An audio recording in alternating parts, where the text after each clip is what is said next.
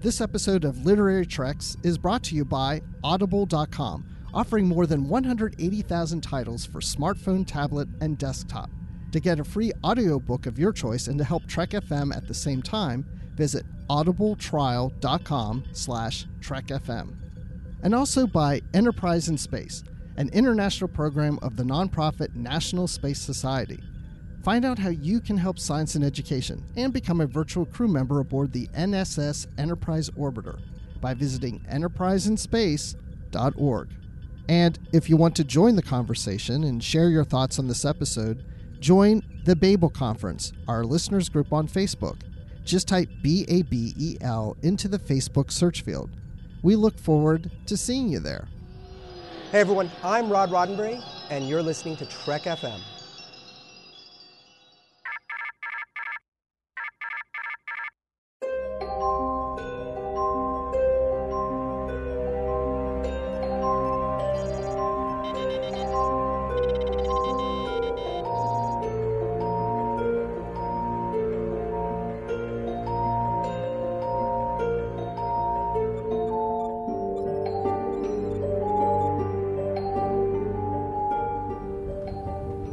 Taking all these books? I thought I'd take some light reading, in case I got bored. Welcome, everyone, to Literary Treks. This is Literary Treks number 219, and we're going to be talking about the 34th Rule, a novel that came out in 1999. And I'm Bruce Gibson. I'm one of your hosts here on Literary Treks, which is your official Star Trek books and comics show of the Trek FM network. And with me, as always, is Dan Gunther. Hey, Bruce. Good to be here again. Now, you did mention that we're talking about the novel, The 34th Rule. Uh, don't try and Google Rule 34. That's something different, I found out. Rule, Really? Rule 34 of the internet is is nothing to do with 34th rule of acquisition. So, Is it something bad? oh, well, anybody who's fluent in internet stuff out there will know what I'm talking about. I'll, I'll tell you after we're done recording, Bruce. Okay, I might want to just stay away from that. I'll stick with the 34th for the 35th rule. I can't even talk. The 34th rule. There you go. Nice and easy. but, you know, before we do that, oh, you know what? And we invited someone to join us to talk about it. And this is not a Trek FM host. This is somebody that mm, maybe had something to do with writing the novel. We'll leave that as a bit of a surprise for later. Excellent. I'm that's not- intrigued. I, you should be. You just you wait. but before we get into that, we do have a new release of Star Trek Boldly Go, and this is issue number 16. And it's also part of this IDIC series that's six issues, and this will be IDIC Part 4. That's IDIC Part 4. I'm really trying to talk clearly because when I say the 34th rule, I mess things up. So, okay, so we've got this issue. Again, I said it's six parts. This is part four. And this is that whole weird thing where we have all these different enterprise crew people that are from different dimensions and some are plants and some are if they're male in one one universe they're female in another or they're like steel people or metal people or whatever they are and they're all intermixed and all in different places. But somebody somebody's behind this happening and one of the things we thought you know maybe it's q i mean this is something a q would do but i you know I'm not really sure it may not be we don't know yet Mhm. and that's not even revealed in this issue Yeah. I, I really was expecting that to be revealed in this issue, but I mean, I guess there are two more issues after this. It's a six part series, so I guess they're not going to show all their cards yet.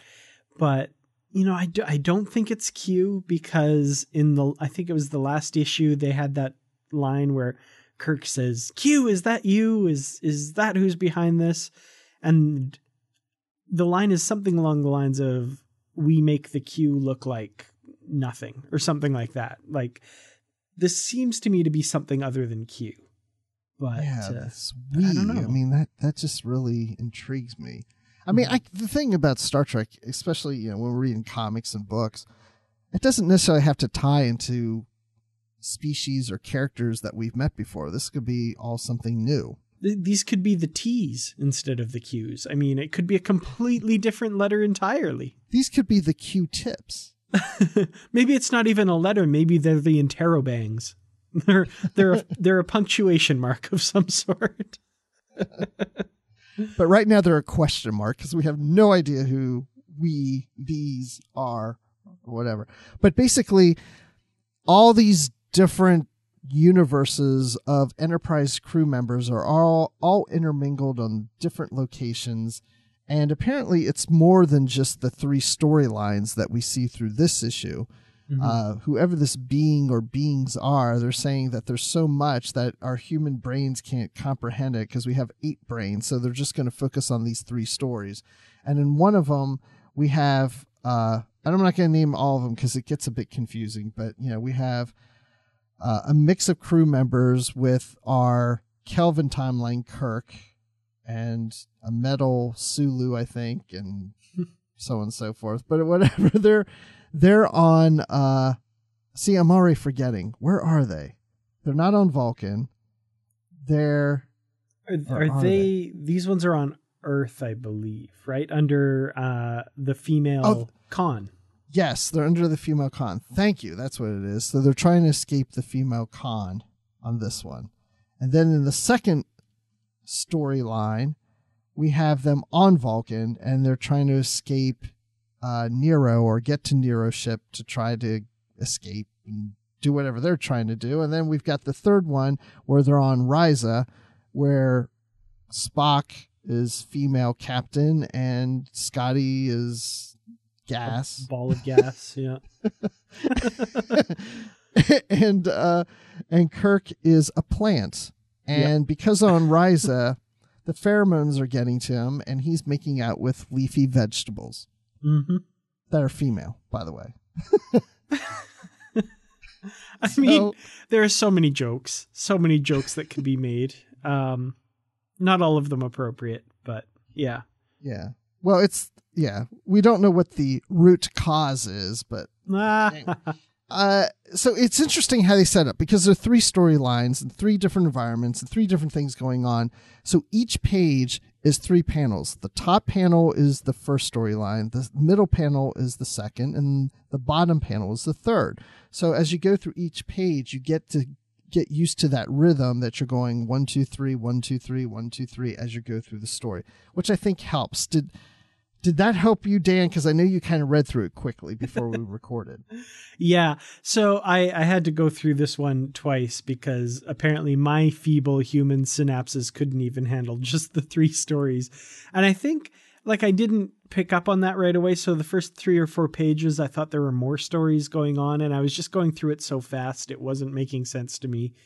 Uh, so I had to go back, and, you know, once I got that, I was like, oh, okay, now I'm getting it. So, yeah, I was, uh, yeah, don't read this one in a rush is the moral of the story here, I guess. Yeah, because you almost have to take a moment before you go to each panel to go, okay, now where are we? You know, I'm going back to this. Okay, good. You know, because even in the first one, I mentioned, you know, we have the Kelvin timeline Kirk, and he's with uh, Spock that doesn't have pointed ears. That's called Grayson, and he's more human. He, accepts more of his human side than his Vulcan side, which was all this stuff had been established in the previous three issues. So I would not go into just this issue alone necessarily. I think it would help to read the past three issues. Uh, because that's really the setup of the six part series. But if you were just going to read this as a standalone, eh, it, it might work for you. I don't know. Yeah, it's um it's definitely interesting. It's very artistic, very interestingly put together. Uh I don't hmm how to put this. I I guess because it was so confusing to start with, I couldn't really get into it, but you know, rereading it a second time, it's it's interesting and I really like where the stories are going. But because there are three different stories that are happening in a fairly short comic issue, we don't get a ton of progression on them, I guess.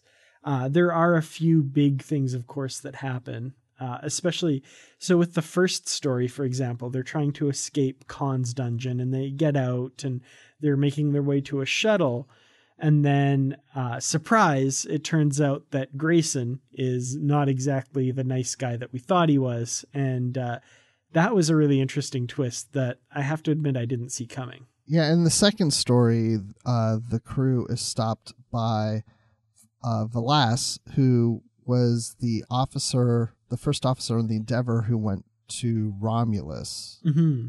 in previous issues. And of course, this is a different universe anyway. So, I yeah, I don't know. It's I wonder if it would help sometimes if you understand the format.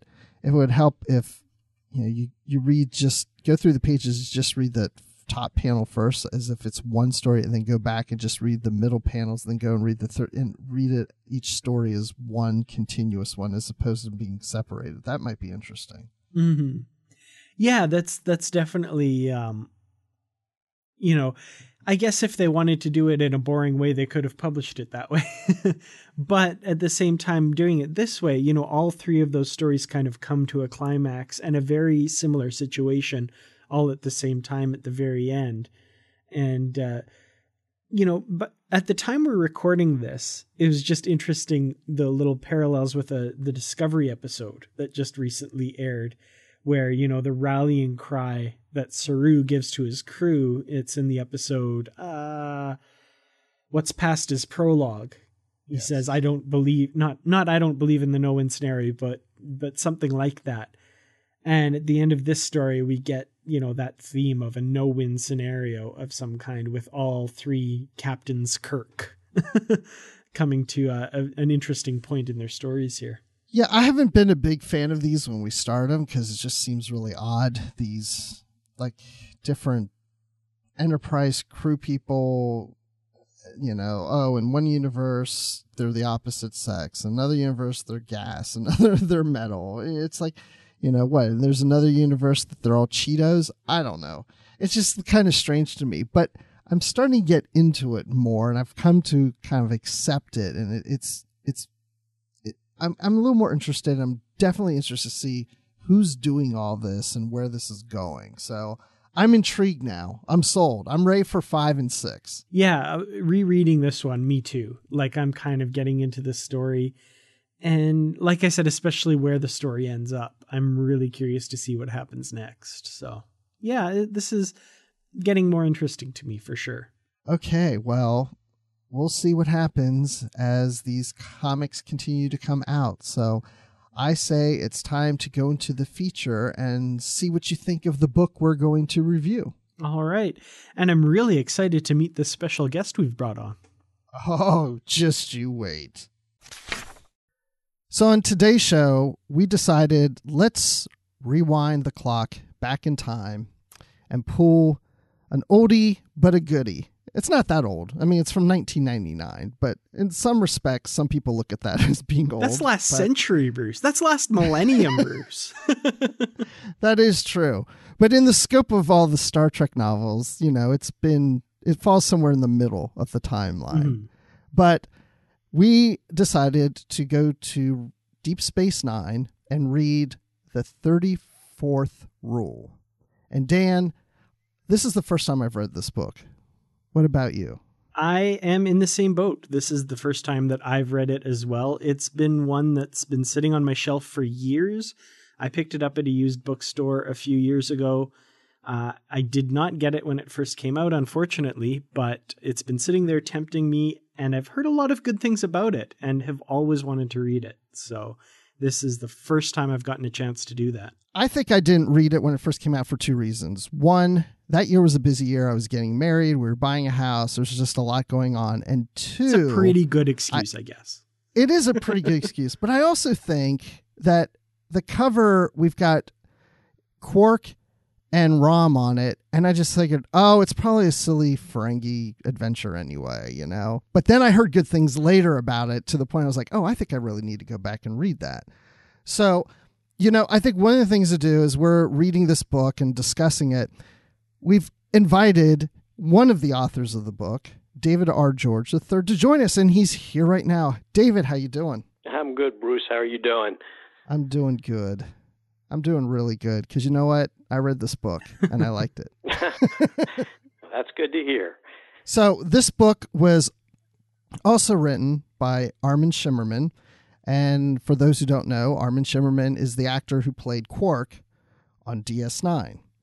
And this is based on a story by these two authors, by David and by Armin, and also Eric Stillwell, who was one of the co writers of the TNG episode Yesterday's Enterprise. And he also collaborated with David on the Voyager episode Prime Factors. So, David, knowing all this, give us an idea of how this book even came together between the three of you. Well, I actually started out as an episode pitch.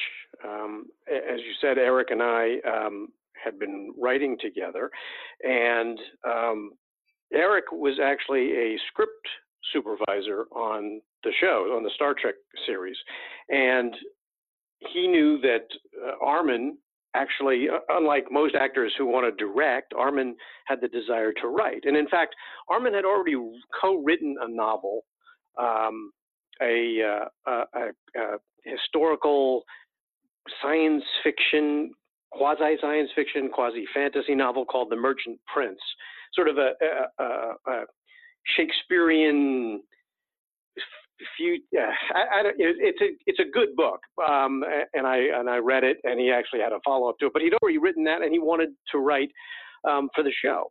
So um, I, Eric introduced me to Armin and the three of us started getting together to start coming up with story ideas to pitch for the show to pitch for Deep Space Nine.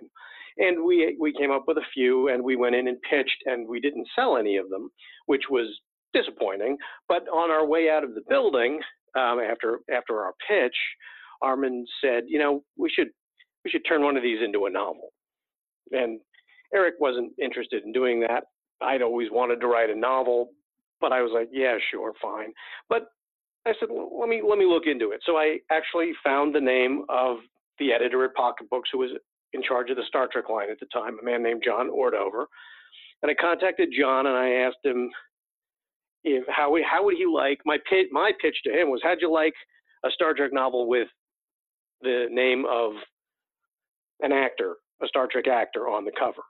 And he said, That's great, but you guys will have to go through the same process as anybody else.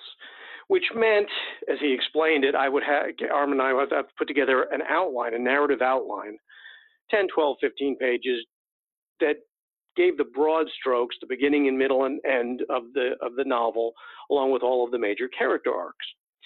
So, trying to come up with a story for a 42 minute television episode is a lot different than trying to come up with what turned out to be a minimum of 70,000 words for a novel. We ended up writing 135,000 words, but um, it's it's just a there's much more involved. There's, it's just a you have to expand the story. And so Armin and I got together over the course of about three or four weeks and just beat out this story um, and and and put it together and wrote it up and and then we sent it to John Ordover. And at the time, he, John said after we did that, we were going to have to write maybe two or three chapters, 50 pages of the first 50 pages of the novel to demonstrate to him that we could actually write. And so we handed it, we handed in the outline to see if he would buy it you know, to, to, that was the first stage. If it was okay then for us to write the first few chapters. But John actually called me 15 minutes after he read the outline and said, "Yeah, we'll buy it." I'm like, "Well, what about the 50 pages?" He said, "You know what? You guys can write." Just from having read the outline, which was nice to hear. So that's that's how Armin and I first started with the 34th rule which initially was called, when it was an episode title, when we were pitching it to the show, our working title was War is Good for Business, which of course is the 34th rule of acquisition. It's easy to get that one confused, of course, with Peace is Good for Business as uh... the 35th rule, of, of exactly. well, I, I love it as a title of this novel and and we'll get into like the story shortly here and into what ultimately happens and we'll get into spoilers of course later in the episode as well but the title itself is kind of a nice, uh, almost foreshadowing for what happens in this story. Um, it's it's a deeper title than I first than I thought at first blush. Oh, good. I'm glad to hear that. I it was war is good for business is a little too on the nose. Um, but that's sort of one of the themes of the novel. And at some point, we just hit upon well, the 34th rule. That just makes sense as a title, and it's I don't know. I like it as a title as well, and it serves the book well. Yeah, I was thinking of looking up what the 34th rule was before I started reading the book, and I thought, no, I'm sure it's going to be addressed. I'd rather it be revealed when it needs to be revealed. And it really wasn't until towards the end of the book where that came up. And of course, when I read that, I was like, of course, that makes sense. War is good for business because that's kind of the theme of what we see in this book. So I liked that it was called the 34th rule and not war is good for business. Yeah, it's one thing to foreshadow, it's another thing to hit your reader over the head with it. Yeah, because that can hurt. yeah, can hurt both of us. one thing I loved about this book, there, there's a few things I love, but one thing I love is there's this uh, relationship between uh, Quark and the rest of the crew. And when he, Quark is talking to Kira, something interesting comes up. So when this book uh, starts off, we find out that the Grand Nagus Zek has come into possession of the ninth orb of the prophets. It's the orb of wisdom, and he got it from a contact from Cardassia. And so Zek that actually happened on the show, right? That that was an episode of Deep Space Nine where he came into possession of that orb. Right. So this would be a follow up to that. So Zek. Well, certainly, certainly subsequent to that, yeah. Okay. So then Zek is taking bids for this orb, and of course, Bajor, the planet Bajor, wants this orb, and so they put in a bid. But then Zek says, "Not, not interested in their bid. It's not enough," and turns them away. And he's going to look at the top bidders, and Bajor, he's not even going to consider any rebid or anything. He just pushes them off to the side. Well, Kira goes to Quark and she's real angry and she's like, Quark, you need to help us out. You need to go and talk to the Grand Nagus. And Quark's like, look, there's nothing I can do. I mean, I can't change the Grand Nagus's decisions. But what's interesting is that Quark starts to point out to Kira that, you know, she's disregarding his religious beliefs. And she's like, What are you talking about? You I'm not, you know, doing anything against your religious beliefs. And Quark is like, you know, the acquisition of profit is as meaningful to us as the spiritual life is to the Bajoran. And I don't think Kira still really got that or accepted it, but it's true. I mean, the you know, they seem to always poo-poo on what he does and how his society works around business, but it, it really is a religion. And Dan, what what did you think about that part of the book? Well, it's it's very true, and you know, something that comes up a lot in this book, of course, is the almost almost like you were saying at the beginning, Bruce. Like when you look at this book, you think, "Oh, it's just a silly Ferengi book. I don't know if I really want to get into that." And same with the Ferengi episodes that come up on Deep Space Nine. It's like, "Oh, okay, it's a Ferengi episode. I don't know." And to take that into the universe, a lot of what we see on Star Trek is people disregarding the Ferengi and, and looking down on them. And this is definitely personified through Kira in this episode. And specifically, like you said, you know, Ferengi's beliefs and his goal of acquiring profit is as important to him as, you know, a, a devout Bajoran spirituality or something like that. And I think the tendency is because you don't understand something, it's it's easy to dismiss, or because somebody's values might not might equate to something that you think of as a lesser value it's hard to see things from their perspective. And I think we really see that in this book, especially through Kira. I think there are a few reasons for that. Um, that that on the series, a lot of the Ferengi episodes tended toward the comedic, um, and even sometimes bordered on the farcical. And and um, actually, when Armin and I sat down, even just to pitch to the show, when we were dealing with the Ferengi, Armin was very interested, and I was too, very interested in trying to present uh, a different take on them. Not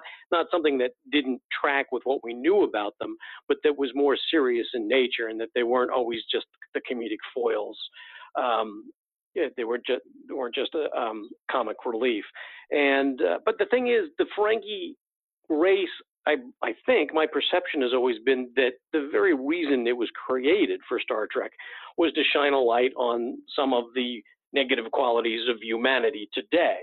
And so I think one of the reasons the characters on Star Trek, on Deep Space Nine, were written to look down on on Quark is because we're supposed to. I mean, that that's that's why the Ferengi were created.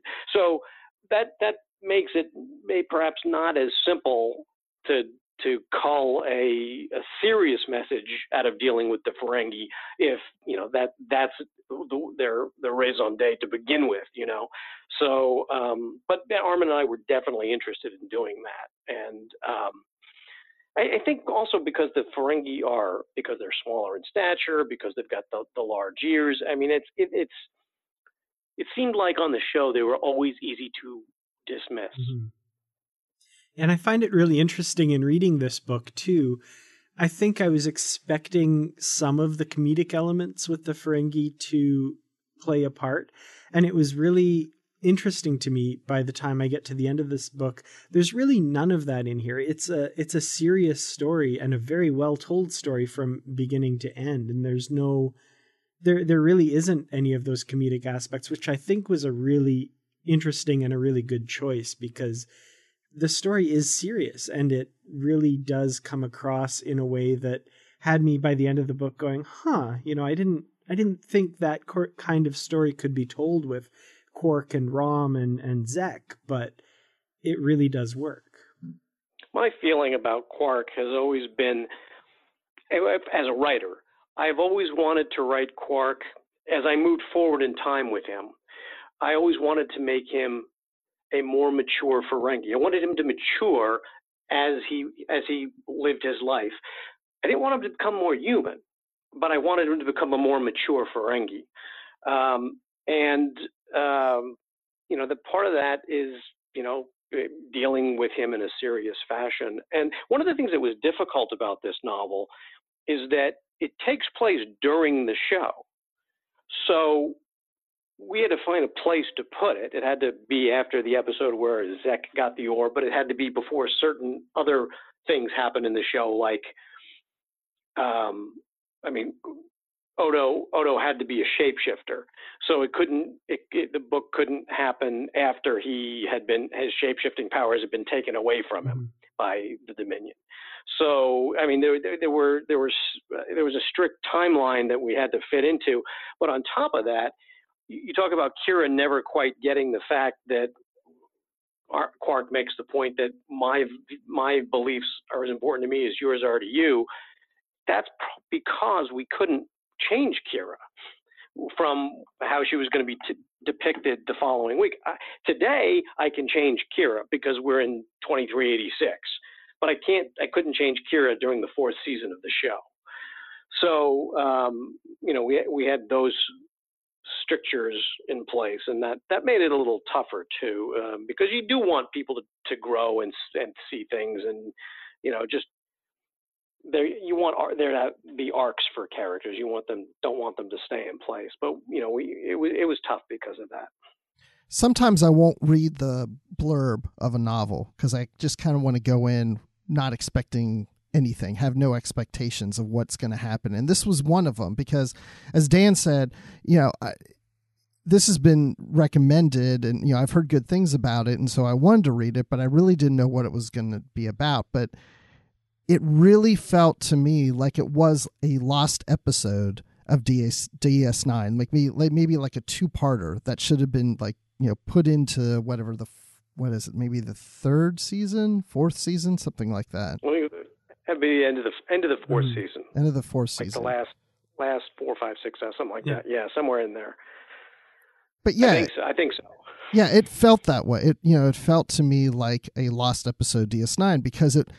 I'm going to this novel thinking, oh, okay, this is a book about the Ferengi and about Quark, and it really is a Deep Space Nine novel. It's not just about Ferengi; it's about Bajor. It's about the Federation and and how all these are intermingled and work with each other and how they can influence one on the other that has disastrous results and should they should one step in should one step away. So i really liked how that was playing. And and one question i have for you david um, i don't know if you know if if armin when he approached the character of quark was he th- thinking of business as a religion to Quark when he would per- portray that character? Do you know that?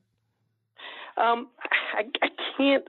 I would have to say yes. I don't know if Armin ever said that to me exactly in those words, but um, Armin and I talked a lot. I mean, Armin and I became friends, and so you know we we talk about stuff out, up, apart from the book.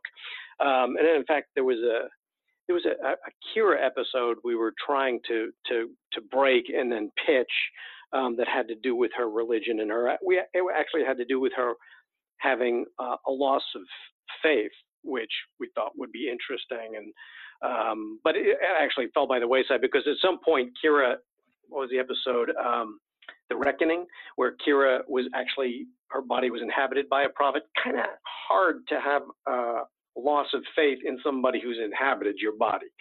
Um, so uh, we we lost that. But we, in talking about this kind of thing, uh, like I said, we went into it, and, and Armin was very firm about this, wanting to regard the Ferengi in a more serious vein.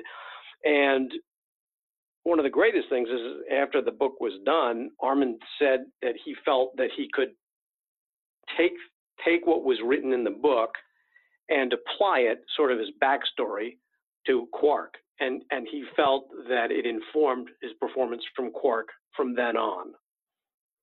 I know that he did tell me that. So um, I, imagine that um, he really does. I don't know if he looks, if he, if he, like I said, he didn't say specifically that business is his religion, but I know that that sort of sentiment is what he felt. I mean, obviously, that's at the core of Ferengi life. Well, then later in the book, uh, since Bajor's out of the bidding process, then Shakaar evicts all the Ferengi from Bajoran space. And then this leads to the Ferengi setting up a blockade preventing goods and services being exported, imported from to and from Bajor. And of course, Bajor's not in a good place right now after the Cardassian occupation, and they need some food and supplies and such to to keep going on. But then Bajor I'm not going to get all the specifics of it, but and starting to get into more spoiler territory here. But Bajor then purchases some ships, and they prepare for war with the Ferengi. And I thought it was very interesting because you would think at this point the Bajorans would be of a peaceful society, which at this point I think they were. But then they are at a place now that they don't want to repeat the history they had of enslavement and what happened with the Cardassians. They felt like maybe they're too passive when Cardassia came before, and they didn't want to repeat that again. So they want to be more aggressive and and come up, you know, up front first instead of sitting back and letting things happen. And of course, at the same time, so they're blocking the Ferengi from coming and using the wormhole. And to the Ferengi, this is all business but it eventually leads to war. And what's interesting to me, at least through this part of the book, is that the Federation doesn't get involved initially. So I don't know if that was the Federation or as much Sisko just kind of allowing those things to happen for a while and not pushing the Federation to get involved. I just kept wondering as I was reading it, why isn't the Federation doing anything? Why aren't they helping out? Well, Bajor is not part of the Federation, right? So Bajor actually you know, Deep Space Nine, uh, Bajor's sovereign soil. I mean, I'm not telling you anything you don't know. The Federation occupies Deep Space Nine at the Bajorans' invitation, but the, the Federation still doesn't have jurisdiction. And and the Bajorans, I mean, I, I think, uh, if I recall correctly in the novel, there's debate among the Bajorans about how they should react to. I mean, they react, as you said, to Zek's ousting them from the bidding for the orb, meaning that they can't acquire this orb of the prophets, which is sacred to them, um, they respond by ejecting all Ferengi, closing and closing the Bajoran system, which means access to the wormhole to all Ferengi, and that means Quark and Rom and everybody else, all the other Ferengi on Deep Space Nine have to leave.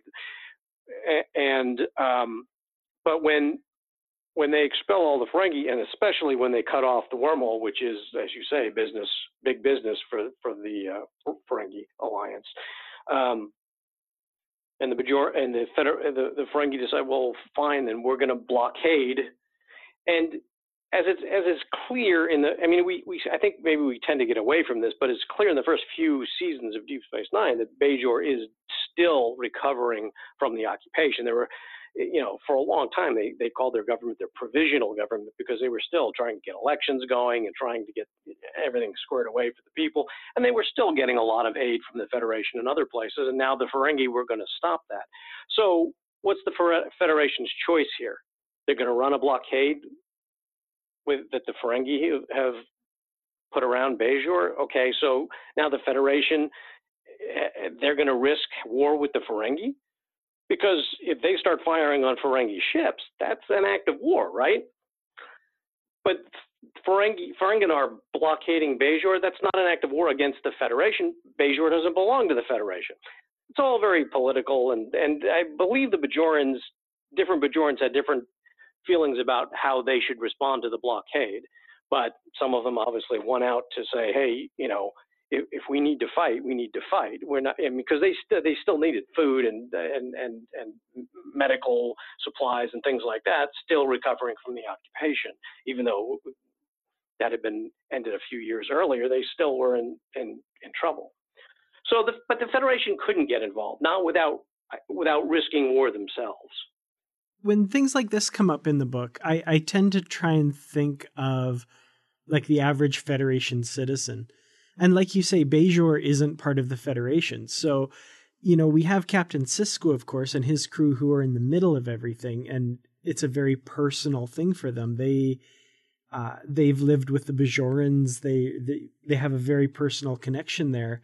But to the average Federation citizen, I, I don't think like the Federation could like you say, just start running a blockade and firing on Ferengi ships to get stuff through because, like you say, Bajor, is not part of the Federation, and I think people would really question, like, what's what are you doing? Like, why is the Federation getting involved in this? And uh, it's not an exact analogy, but I mean, you think about NATO. I mean, Hitler invaded Poland in 1939, and the United States did not get involved. Mm right? It's not exactly the same analogy. We don't have a we we didn't have a a, a space station in Poland, but um, still, I mean, yeah, it's it's it's when we're talking about war, it's a difficult calculation to make. I mean, maybe the Federation could have thought, hey, the Ferengi are bluffing. Maybe there are other things they could have done, but I mean, it's a it's it's a situation fraught with peril. Yeah, and I think I feel like the book does a really good job of getting that across, and especially the frustration that Sisko feels not being able to do anything. And I mean, he skirts the resolution a few times and and gets involved a little bit, but at the same time, he's not. It's not like he's cursing the Federation for their inaction. You know, it's understandable. Like it doesn't. He he's not saying, "Oh, those idiots back home, they don't know what they're doing." it's kind of more like, yeah, I mean, we can't get involved, but I'm going to see what I can do, kind of thing. Man of action. That that's Sisko. Mm-hmm. I guess the way I look at it, and I, I totally understand what is being said here, but if the Cardassians were to come to Bajor and Sisko, as a representative of the Federation, knows that a, another war or a war is about to start, I feel like he and the Federation would try to do something to prevent that. And here we got a situation where Sisko knows that if a war starts, Bajor is going to lose. The Ferengi have more power. And I felt that it wasn't until the end of the book that he got involved, but they were just kind of sitting back and just allowing it to happen with concern but I just thought they treated the Ferengi situation differently than they would have if it was the Cardassians. I don't know if that's. I understand what you're saying, and I don't know if that's true, even though we didn't know it at the time. If you look forward in Deep Space Nine, on the, in the television series, the Dominion took over Bajor and expelled the Federation, and the Federation, right then and there, didn't do anything. Right? It was still it was still before they, the, you know, the war, and they, it was, you know, they're still trying to avoid war. So this actually, in a way, I mean, there's different circumstances, but in a way, it sort of happened later, where the Dominion took over Bajor, mm-hmm. And there was nothing Sisko could do about it, and the Federation, at least at first, did not go to war over it. Yeah, that makes a lot of sense. I also think of, and I mean, you know, this is different because it's an outside force invading. But I also think of when the Circle coup happened in season two, and Starfleet said to Sisko, "Pack up your stuff and get out of there." Like it's not, you know, we can't get involved mm-hmm. here. Well, you think about it too. Also, the if, you know the Ferengi blockaded Bajor, so they were not getting medical supplies or not getting the foodstuffs that they needed. But it, Sisko did take some action. It's not like that lasted six months or a year, right? I mean, maybe maybe a few months, and Bajoran children are starting to die because they don't have enough food or they don't have the right medicine, and maybe that makes Sisko take some action. Maybe that maybe Sisko then starts haranguing the Federation, trying to get them to take action. Maybe the Federation doesn't need to be harangued. Maybe they do take action if things like that starting to happen. But this is sort of a developing situation where it just, you know, we're at the very nascent stages of it's not even a war yet. And actually, the Ferengi blockade is a arguably legitimate political response to all of their citizens being kicked out of Bajoran space and the wormhole closed. So you're impacting Ferengi life. You know, they can't do the business they want to do with the Gamma Quadrant because they can't get to the wormhole now.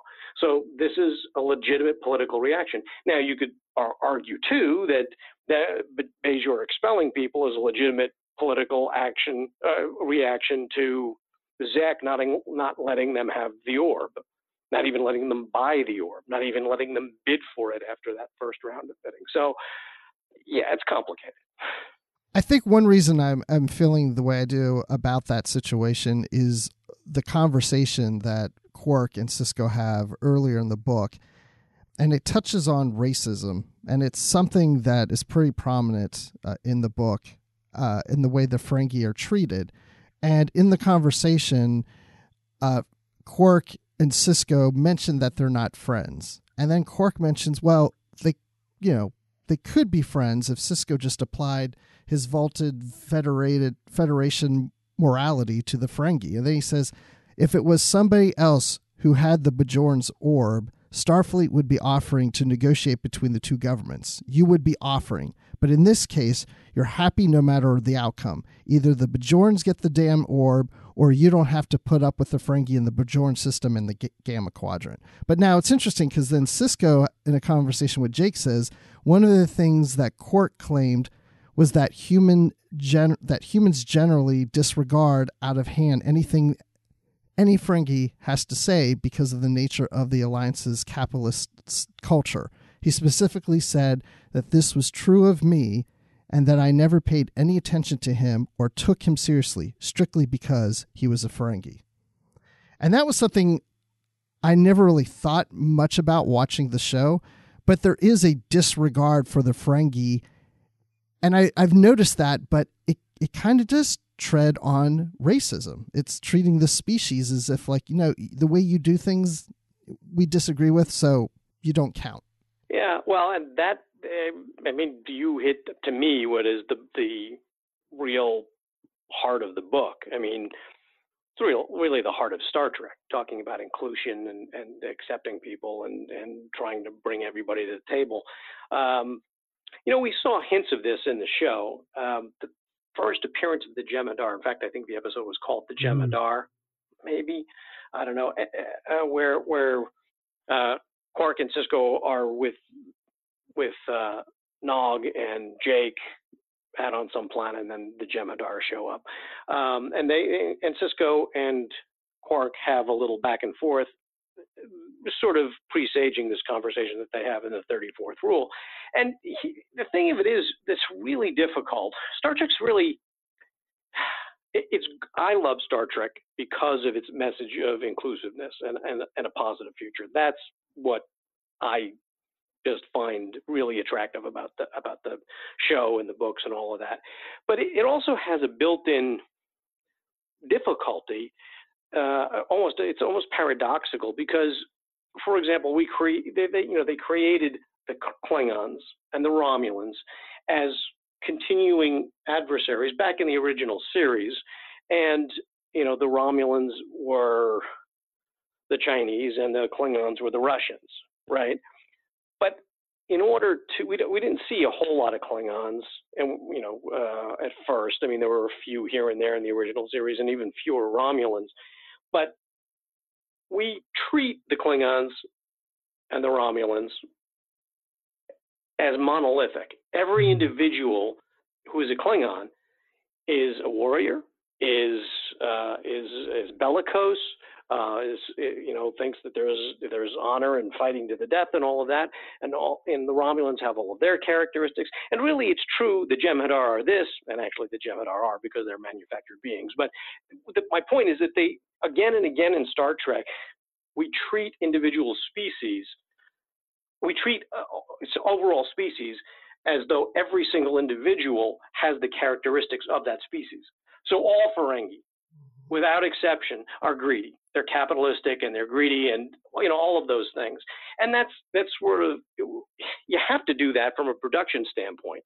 One of the one of the the old saws on Star Trek in trying to create a story, if you had involved an alien culture, the rule of thumb was in when you're trying to put together a script, two rooms, four guys, right? You can you can create a new species, but you have to be able to uh, to show them with no more than two sets and no more than four individuals. That's just a rule of thumb because you have to pay to build sets. You have to pay actors to play characters. So, you know, shows have budgets. So you had to, so there's a practical element to I, saying that this this person is emblematic of every other person in this particular alien species. And that's antithetical to what Star Trek stands for, which is that you treat individuals as individuals and everybody deserves a seat at the table. But it makes this pro- this issue kind of interesting with Quark, because, especially because Quark is a main character on the show. Mm-hmm. And so it's really interesting that he's not entirely adversarial, but like I said, most times he's comic relief. And I don't know, Ar- Armin and I just wanted to do, you know, we wanted to, to, to talk about what, what, some of the things that were most important to us and are really at the core of Star Trek. And races, I love that scene with with uh, Quark and Sisko, and I love that scene with Sisko and Jake when Sisko starts questioning himself, thinking, "Geez, am I being racist?" I love that. Mm-hmm. I really love that. Yeah, it's a really meaningful moment for both the character of Quark and Sisko, I think. And especially, like you say, with that following on, that he's really taken some of this to heart and really internalized some of Quark's arguments and, and is trying to see if they do reflect how he thinks. I, I keep thinking back, there's there's an episode of The Next Generation, and I forget how old I was when I it was probably on a rewatch at some point that it just occurred to me how racist or or or how something this line was. That it was the episode "The Perfect Mate," and the Enterprise rescues ah. two Ferengi, and they beam them aboard from this shuttle. And Riker turns to Worf and says, "Mister Worf, set them up with quarters, not too close to mine."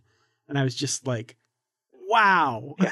and it was, it was, just yeah. so casually yeah. tossed off. And I think it was in Deep Space Nine, you know, something like that with Quark and the Ferengi, it would almost be done to to draw notice to the fact that that was said, and then the episode would say something about it. But in this particular Next mm-hmm. Generation episode, the the script itself was unaware of how horrible that line was. Yeah, it was played for comedy, right? Mm-hmm. And, and it's like, yeah, that's not so funny.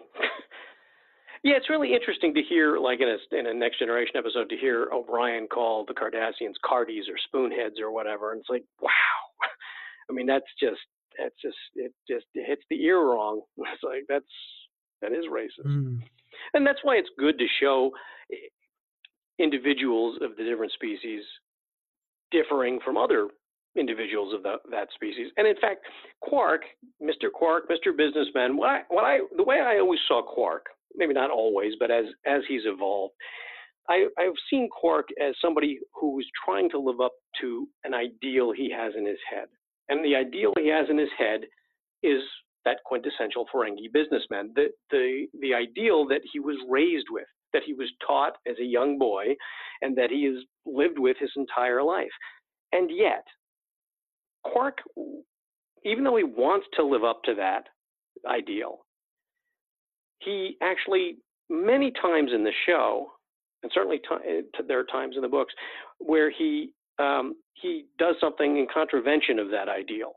And like, for example, in the show, it turns out that he gave a lot of money to uh, to to a lot of latinum to take care of Bajoran orphans, Bajoran ch- children who were orphaned by the occupation. And I forget what episode that that came to light in, but that's not something that a completely avaricious businessman would do, right? You have to have a heart for that. You have to have some feeling for for other beings to do that. And and but Quark doesn't want people to know that. He tries to hide that.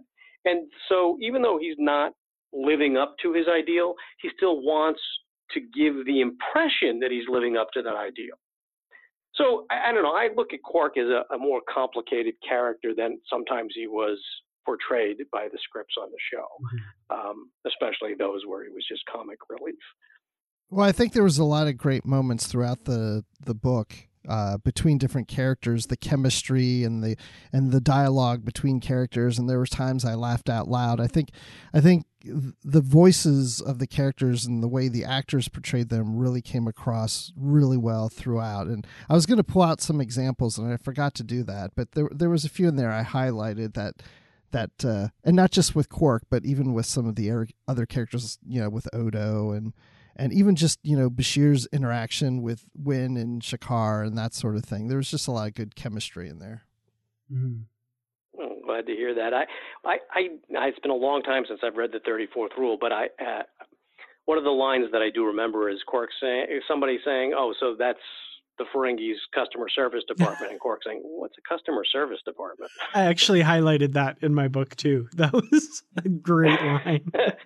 There is one little bit of comedy that might, especially this far removed from watching the show, might have escaped you guys. Maybe, maybe not. Um, but Armin, as you may know, played several characters on Star Trek in the Next Generation, um, starting in the Next Generation. Several different characters, mostly Ferengi. But every character Armin had played up to the point where we were writing this book is in the in the 34th rule, and that includes the Bajoran gift box from Haven. yeah, no, I did catch that, and I actually, it's fairly late in the novel where the the first Ferengi he played shows up, and I was re- up to that point right. like, so when's this guy gonna show up? When's when's that late Letek guy gonna show up? And then uh, when you know they they hail uh, the ship in orbit of Ferenginar, and it's it's that guy. He's a DaiMon now, and he's and I was trying yeah. to picture this while I was reading it. He's kind of moving about and jumping around like the character did I on did the planet in that episode, and yeah. I was like, "Oh, that's that's great." doesn't doesn't didn't doesn't one of the characters, maybe Sisko, doesn't somebody say, "Did he look familiar?" Yeah. Yes. I think somebody somebody somebody says that. I think now that I recall. Yeah. And we didn't did. we didn't hit too we didn't try try not to hit too much on that. You know, it was a, kind of an inside joke, and if people got it, great. But we didn't want to hit it people over the head with it either. Yeah. There's kind of a minor moment for all three of them. Uh, when yeah. he's in the DaiMon Bractor is in the in the transporter room, and Sisko's like, oh, he's kind of I don't know, he seems familiar somehow. And then the gift oh, box yeah, right okay. at the very end he says, "Hey, it has your face," and he's like, "What are you talking about? It doesn't even have ears." Oh, yeah, no, okay, never mind. Wasn't there something about recognizing the teeth on on the Frank on one of the Ferengis too, or something? Like there's something about the teeth. Yeah, that was Letek. They they said something about him having really ugly bottom teeth. I think. yeah, I'm afraid I don't remember that, but I believe you. well, I think uh, it's probably time to get into some more spoilery parts of the book. So, uh, if you haven't read the 34th Rule, I guess, and, and don't want to be spoiled, this would probably be a good time. Pause the podcast, buy it. It's available as an ebook. Read it quickly and come back to us because we're going to be talking a little bit more about how, you know, the plot kind of uh, resolves and what happens in the last half of this book here. So we've got, like we've mentioned, this blockade's going on and things are kind of escalating.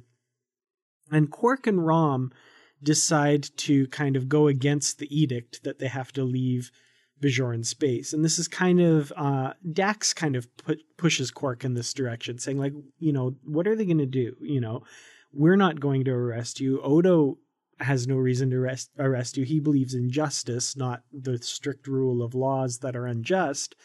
So they decide to stick around on the station. And unfortunately, they do get arrested by Bajoran authorities and get put into a camp on Bajor. And of course, it's the infamous Gallitep, which is it was run by the Cardassians when they occupied Bajor, and there were horrible atrocities committed there. And Kira was part of the, the resistance group that liberated it. But it's been converted apparently to house the Ferengi, who eventually there's Quark and Rom are there along with I think eight other Ferengi prisoners who are, you know, awaiting trial. But eventually it turns into a political prison because they're no longer awaiting trial. They are now being held as political prisoners. And this is the this is a point in the story that it takes a, a significant turn because what happens at Gallitep is really hard to fathom happening on Bajor, but it's all because of this one man, this Colonel Mitra, who is running the camp and commits, you know, horrible, unspeakable crimes against the Ferengi. They're torturing them and and making their lives miserable. And it was at this point that, you know, I really started to notice this theme coming through in this book about the cycle of violence, at least as it seemed to me with this Colonel Mitra. You know, he was someone who we find out eventually was a prisoner at Gallitep and had very likely been abused there and had a horrible existence there as well. And now he's visiting those same crimes on other people. And it really spoke to me about how these things can leave such deep scars in a society and in individuals when horrible crimes have been perpetrated on them that are then again revisited on another people whether it's you know in the case of a society doing that or even just an individual like in this case. Well, that's great that all of that came through because that's exactly what we were going for. And as you say, the cycle of violence. You have a father who beats his son. Does the son grow up to also beat his son, or does he go in the opposite direction and say, you know, that that that's I'm not I'm going to be completely opposite of what this terrible how this raise my son differently than this terrible man raised me, mm. and it can go either way and you you hope and it, and the same is true of society. You're exactly right. And so my my feeling about Mitra, who was really really it was a tough character to write. Um, my feeling about it is his internment at Gallitep and and all of the indignities and worse that he suffered at the hands of the Cardassians um, drove him mad.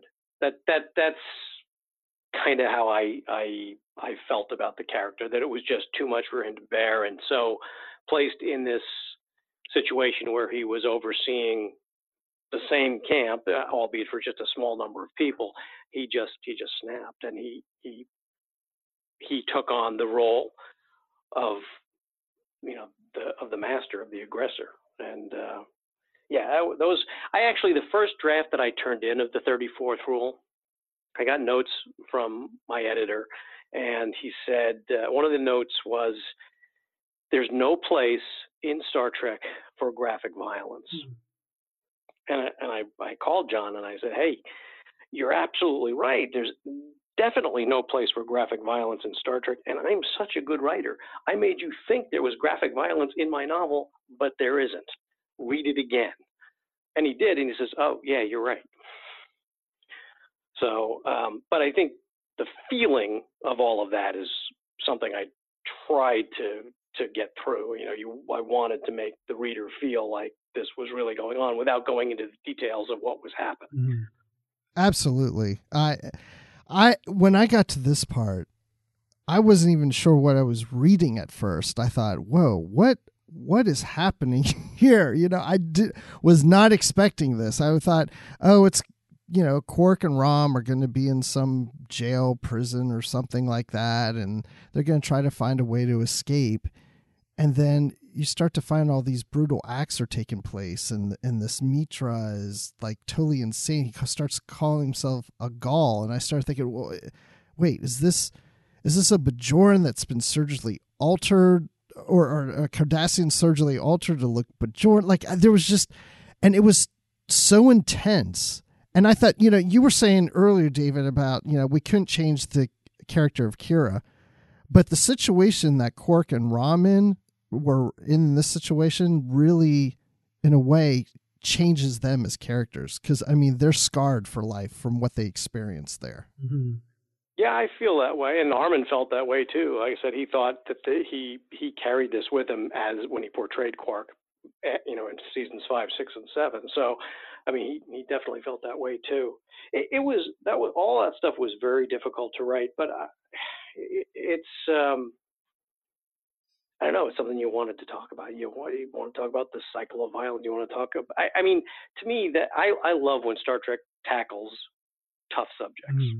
So and in, you know what you would I would consider important subjects, and so I I love to get in there and do that. And um, yeah, I mean that's uh, it was I was you know the the first cover we were given for the 34th rule was, and I love the cover of the 34th rule, but the first cover, first version we were given, same Quark and Rom at Gallitep, but it had barbed wire uh, had a physical barrier as opposed to like um, uh, I mean a, a, a solid barrier as opposed to force beam, force field beams or whatever.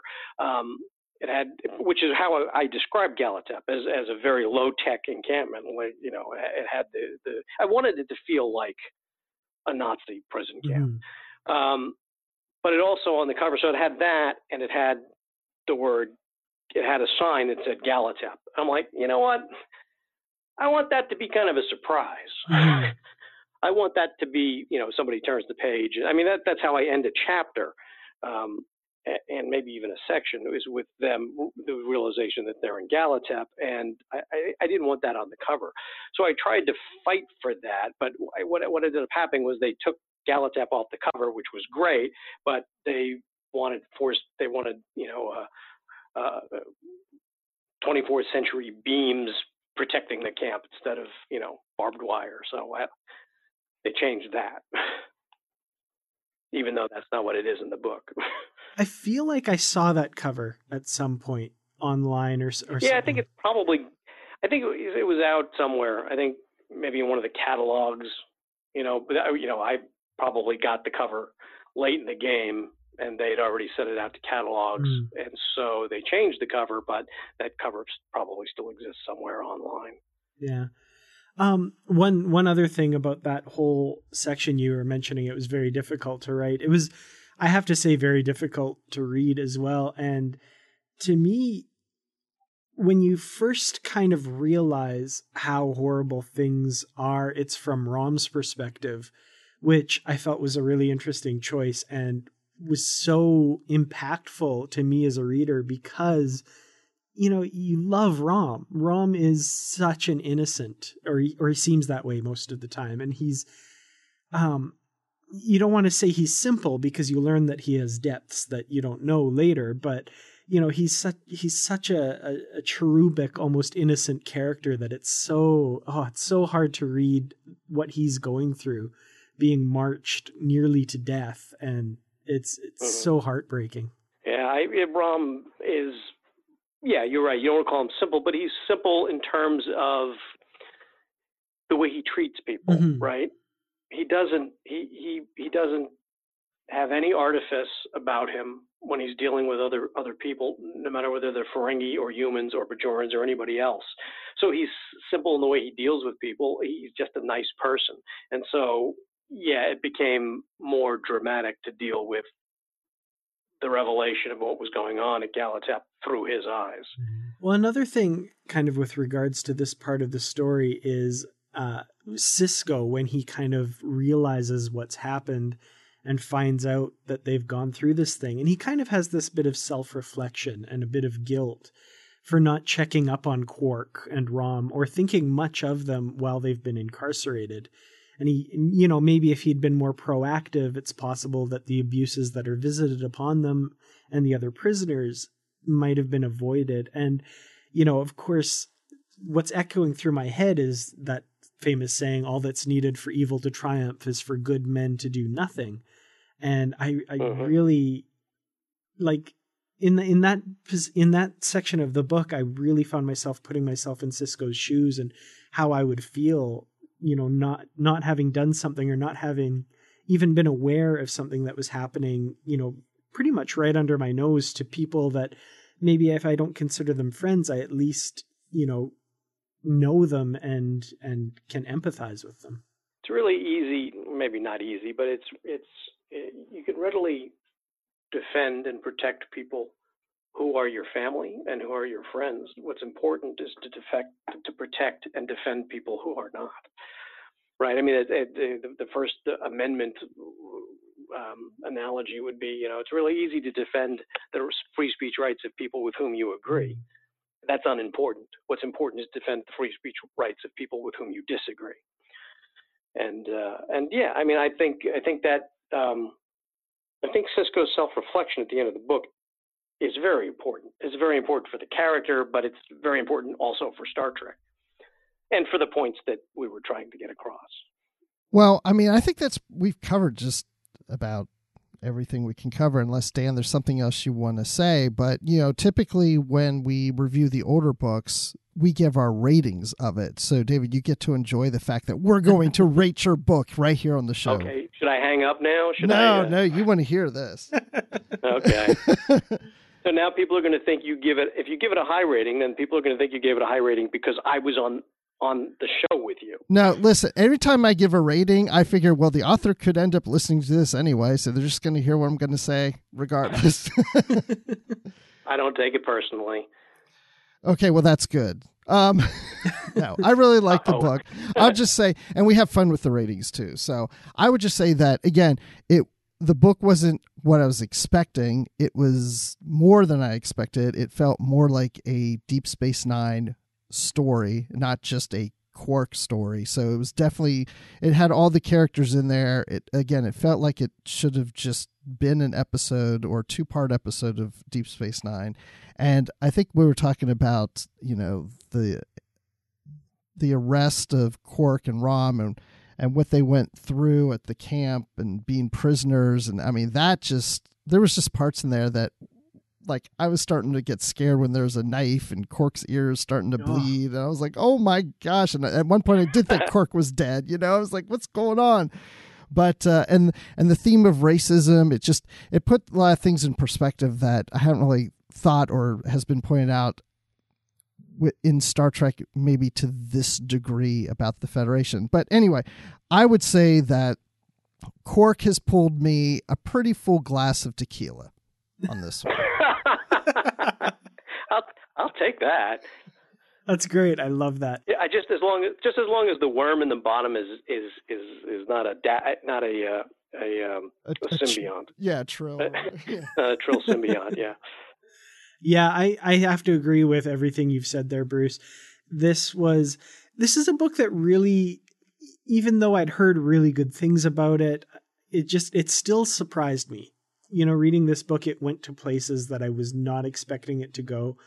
And like you said, that final that scene where Quark's in his quarters and Colonel Mitra has snuck in and you find out it's a dream, but it was so visceral and so frightening uh, I, I I just read that chapter today. I finished this book today, and my heart was pounding. And it's just the scars that Quark and Rom got at this place aren't just physical.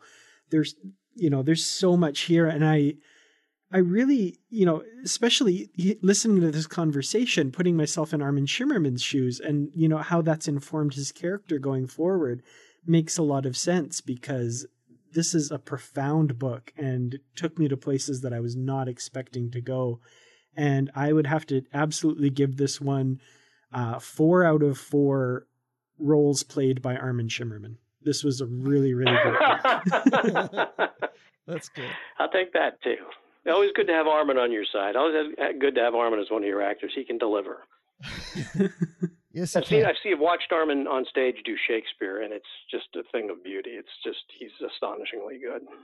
Well, one thing I wanted to point out as we were talking, I did look up online and I found the original proposed cover. And mm. anybody who wants to see it can go to Memory Beta, the Wikipedia for Star Trek books, non canon stuff or whatever. And if you look up the 34th rule, further down in the page, you'll find the alternate cover that has the barbed wire. Excellent. Ah, and that stupid Gallitep sign. Yes, and that's there too. when I when I when I when I saw that, I was like, no. You know, it really it's like watching a trailer for a movie where they show you the entire movie. You know, I, I don't I don't want the trailer for my for my book. I don't want the cover for my book to show one of the most important moments in the book. exactly. What's funny to me is when I first saw that cover, uh, what bothered me was that it was in English or in uh, you know uh, right Roman right, letters. Right. Federation standard. Yeah, Yeah. exactly. right. Yeah, but you know what? You're right. They could we could have had that sign up there as long as it was in Bajoran or Cardassian. That yeah, would've that would have worked perfect. That would have worked. Of course, there would have been no point to have it then. But okay. Right. So, David, where can people find you online, or what projects do you have coming up? Um, at the moment, always the best place to find me is at my website, which is drgiii, drg, David R. George III, but it's drgiii.com or .net or .org, whatever. I got them all.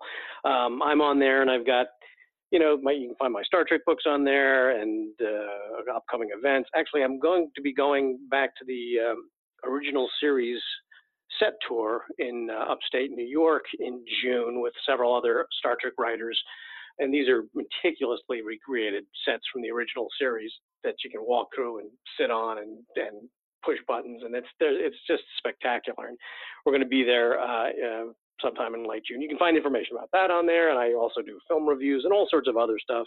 Um, and uh, at the moment, I'm I'm actually working on a couple of short stories and a uh, just a spec novel uh, that's not Star Trek. Um, and uh, I'm not sure what else is in my immediate future, but I will let you know as soon as I know. All right, that sounds good. I'm gonna have to try to save up some of my Delta Sky miles to maybe make that trip in June. It's uh, it's really an amazing accomplishment that this this man has has uh, done, and uh, these sets are amazing. And that you walk through them, it's very surreal. And it- what's one thing that's interesting about them is that they don't. He didn't create them as though you were on the Enterprise. He created them as though you were on the sets of Star Trek. Mm. So, you know, in this set, there's no fourth wall, and you know, it, it's it's the way the sets would look, but it, it that doesn't it doesn't make it less enjoyable. It, it's it just I- I- it sort of in a way adds to the surrealism surrealism of it all. It, it's uh I don't know. I'm I'm looking forward to going back. It's an amazing place. Well, thank you so much for being on. It was uh, it was a definite pleasure, and especially being able to talk about this your first uh, Star Trek novel too is a lot of fun. Well, thanks so much for having me, and and really genuinely thank you for both of you for reading the book. I, it's that's why writers write, so people will read, and uh, it's uh, all these years later, it's delightful to hear that not only did you two read the book for the first time, but you also enjoyed it. So that makes me happy. I love happy readers. You know, it's always a treat to have the authors on, but in this case, it was even cooler to have an author on talking about one of the older novels. You know, we always have them on for new releases that have just come out, you know, within the last couple of weeks. But to be able to talk to DRG the third about his first novel, and especially one that he wrote uh, with one of the actors on Deep Space Nine, that was a really cool conversation. Yeah, when I was t- talking to David prior to this episode about you know that we were reviewing this book, and I said, you know, you can come on. He's like, ah, you know, it's it's been such a long time because you know it's nearly almost 20 years since he wrote this. He's like, you know, I don't know how much I'll remember, but it was all coming back to him as we're talking through it. It was just all coming back, and you know, that's that's the thing I think about writing a book. You're so invested, and, and you live that writing for so long that when you hear people talk about it, I'm sure it just just flood of memories and what he wrote in there just was coming back. So yeah, that was a lot of fun, and and I was surprised uh, how much I enjoyed that book. I, I really did. I'm not I'm not saying that because he was on the episode. I seriously really loved that book. That that was one of the better DS9 books I've read in a while. So now that he's off, now that he's gone, what's your real rating? No, I'm just Uh, kidding. oh, it sucked. I hated it. No, I'm just kidding.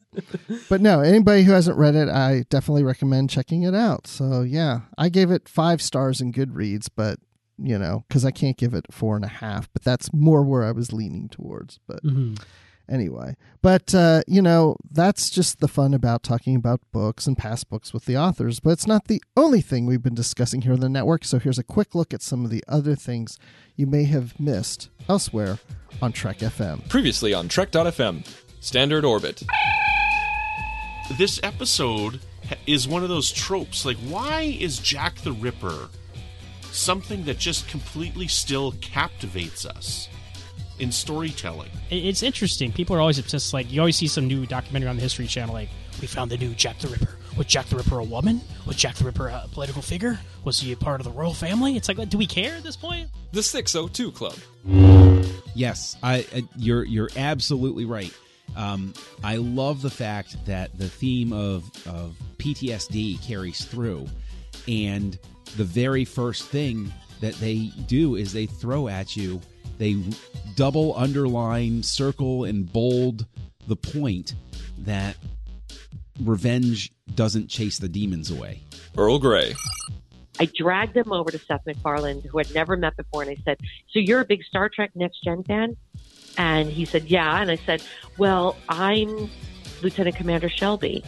And he looked at me and he went, "That means you're Elizabeth Dennehy."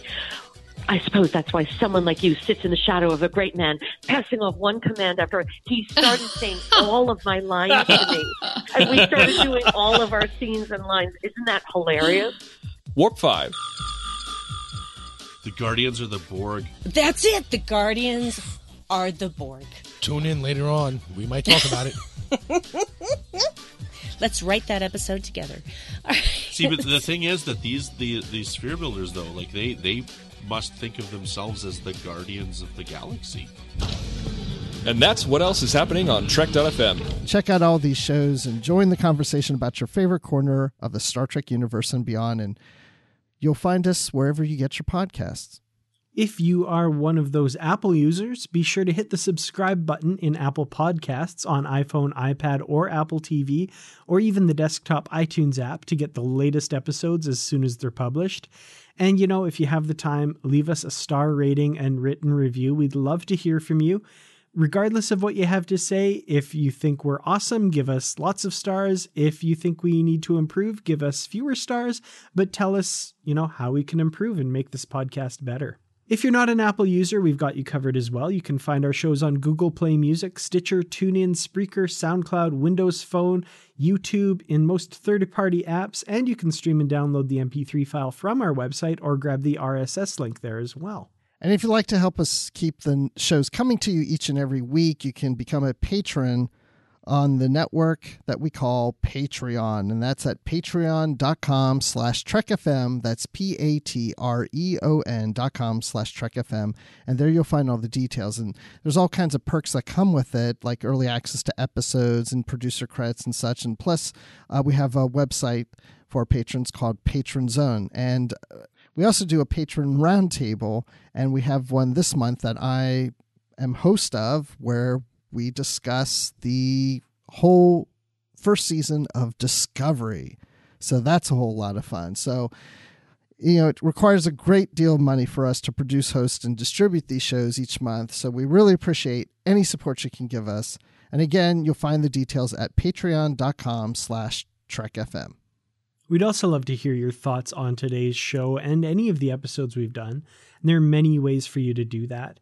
The best place to join in the larger conversation is on the Babel Conference. That's our listeners group on Facebook. Just type Babel, that's B A B E L, into the search field on Facebook and it should come right up. If you'd like to send us an email, you can use the form on our website at trek.fm slash contact. Choose to send to a show and select literary treks, and that'll come right to us. You can also find the network on Twitter at TrekFM and on Facebook at facebook.com slash TrekFM. You probably want to check out goodreads.com. If you haven't, this is a great place where people discuss books that they're reading, and we have a group right there on the website. And so just go to Goodreads and search for literary treks and then click join group, and we'll let you in, and you'll see uh, the future shows of what we're going to be discussing and the conversations that we're having about the current books and comics. And we've had a lot of people joining just recently. So we've got a lot of new members that have joined, and we'd like you to join if you haven't uh, joined in on the fun and the discussions of Star Trek books and comics in Goodreads. And we'd like to thank Norman Lau, Ken Tripp, Greg Rosier, Brandon Shea Matella, Justin Ozer, and Jeffrey Harlan for their support of the Trek FM network and being associate producers for Literary Treks as well. So, Dan, when you're not on Bajor and trying to get back to Ferenginar, where can people find you? Well, you know, you'd think if they don't want me on Ferenginar, they'd just send me back there, but they've put me in prison for some reason. That doesn't make a heck of a lot of sense. But since I'm cooling my heels here in prison, uh, I don't have a lot of internet access, but when I finally do get some, you can find me on Twitter at Kertrats. That's K E R T R A T S. I'm on YouTube at youtube.com slash Kertrats Productions, facebook.com slash Kertrats Productions, and of course, I'm hanging around in the Babel Conference talking about Star Trek. Mostly Discovery right now, but other stuff too. Now, Bruce, when you're not making the deal of the century by selling some starships to Yridians so they can sell it to the Bajorans, so you can get them back from the Bajorans at zero cost and then sell them again, where can we find you? Well, I'll be making a lot of profit and I'm going to buy a moon. I'm really Nice. looking forward to retiring on a moon, just like Quark wanted to do. But you can find me on Twitter at Admiral underscore Rex. That's Admiral with the underline, then Rex. And uh, you can listen to the episodes that we've recorded called Live from the Edge, which were live shows that we did after each premiere episode of Star Trek Discovery, and I do that with Brandy Jacola.